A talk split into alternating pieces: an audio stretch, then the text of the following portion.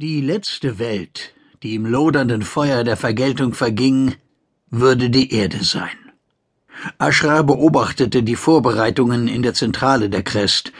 Das ehemalige Ultraschlachtschiff einer sterbenden Zivilisation erinnerte kaum noch an den winzigen, gerade 1000 Meter durchmessenden Kugelraumer von einst. In den vergangenen zwei Jahren waren zahlreiche Strukturen und Erweiterungen hinzugefügt worden.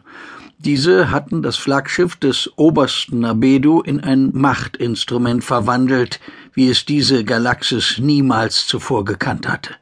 In ein Werkzeug der Rache, mit dem Ashra seine Pläne mit geradezu spielerischer Leichtigkeit verwirklicht hatte.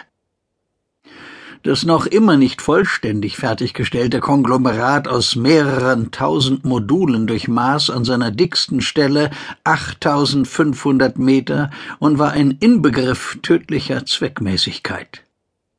Allein die 84 schweren Transformkanonen reichten aus, um eine vollständig besiedelte Welt innerhalb weniger Stunden in eine lebensfeindliche Trümmerwüste zu verwandeln – Ashra wusste das aus ungezählten Einsätzen, die er persönlich geleitet und koordiniert hatte.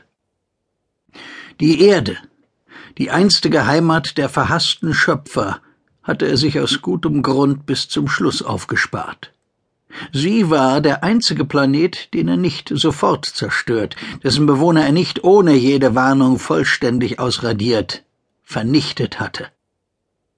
Gegen Anichs mentale Kräfte hatten die Nachfahren der Liduri, die sich Menschen nannten, keine Chance gehabt. Ihre erbärmliche Flotte war binnen Stundenfrist im Feuer der Fragmentraumer verglüht, und Ashra hatte das einstige Lidur zu seiner Basis gemacht. Zum Ausgangspunkt eines beispiellosen Feldzugs, der innerhalb von kaum mehr als zwei Jahren große Teile der Galaxis entvölkert hatte. Der Anführer der Nabedu richtete seine Sensoren in den hinteren Teil der Zentrale.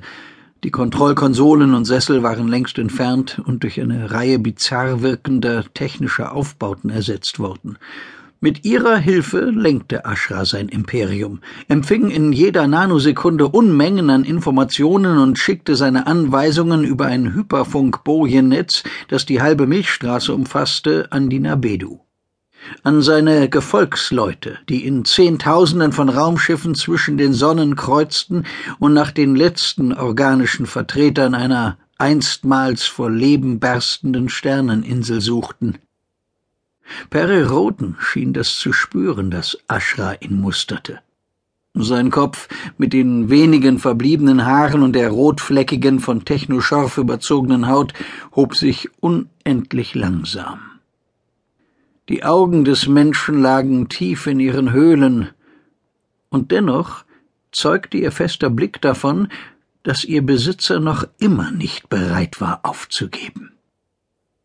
Auf eine schwer zu erklärende Weise beeindruckte Ashra so viel Starrsinn, so viel unbändige Energie, die er einem biologischen Wesen niemals zugetraut hätte. Nach allem, was Roden in den vergangenen zwei Jahren hatte erdulden müssen, glaubte dieser Mensch weiterhin daran, dass sich das Blatt zu seinen Gunsten wenden würde. Ashra musste an Wahrheit denken, den er als einen der ersten Makaro hatte demontieren lassen. Langsam, über Wochen hinweg, Bauelement für Bauelement, bevor er Wahrheitsneuroplasma schließlich fein dosierten Schauern aus radioaktiver Strahlung ausgesetzt hatte. Der Rebellenführer hatte am Ende das bekommen, was er verdient hatte, und war einen qualvollen Tod gestorben. Auch Wahrheit hatte sich bis zuletzt geweigert, die Realität anzuerkennen. Wahrheitsversuche, Ashra von der Widersinnigkeit des Vorgehens der Nabede zu überzeugen, hatten etwas Anrührendes besessen. Ashra hatte seinen verwirrten Bruder sogar einige Zeit in dem Glauben gelassen, dass wahrheitslächerliche Argumente fruchteten. Wie erwartet hatte dies Ashras Vergnügen noch verstärkt. In Rodens hohlwangigem Gesicht zuckten die Muskeln. Die von den Medosonden übertragenen Vitalwerte verrieten, dass sich der von Implantaten durchsetzte Körper des Menschen in einem Zustand erhöhter Emotionalität befand.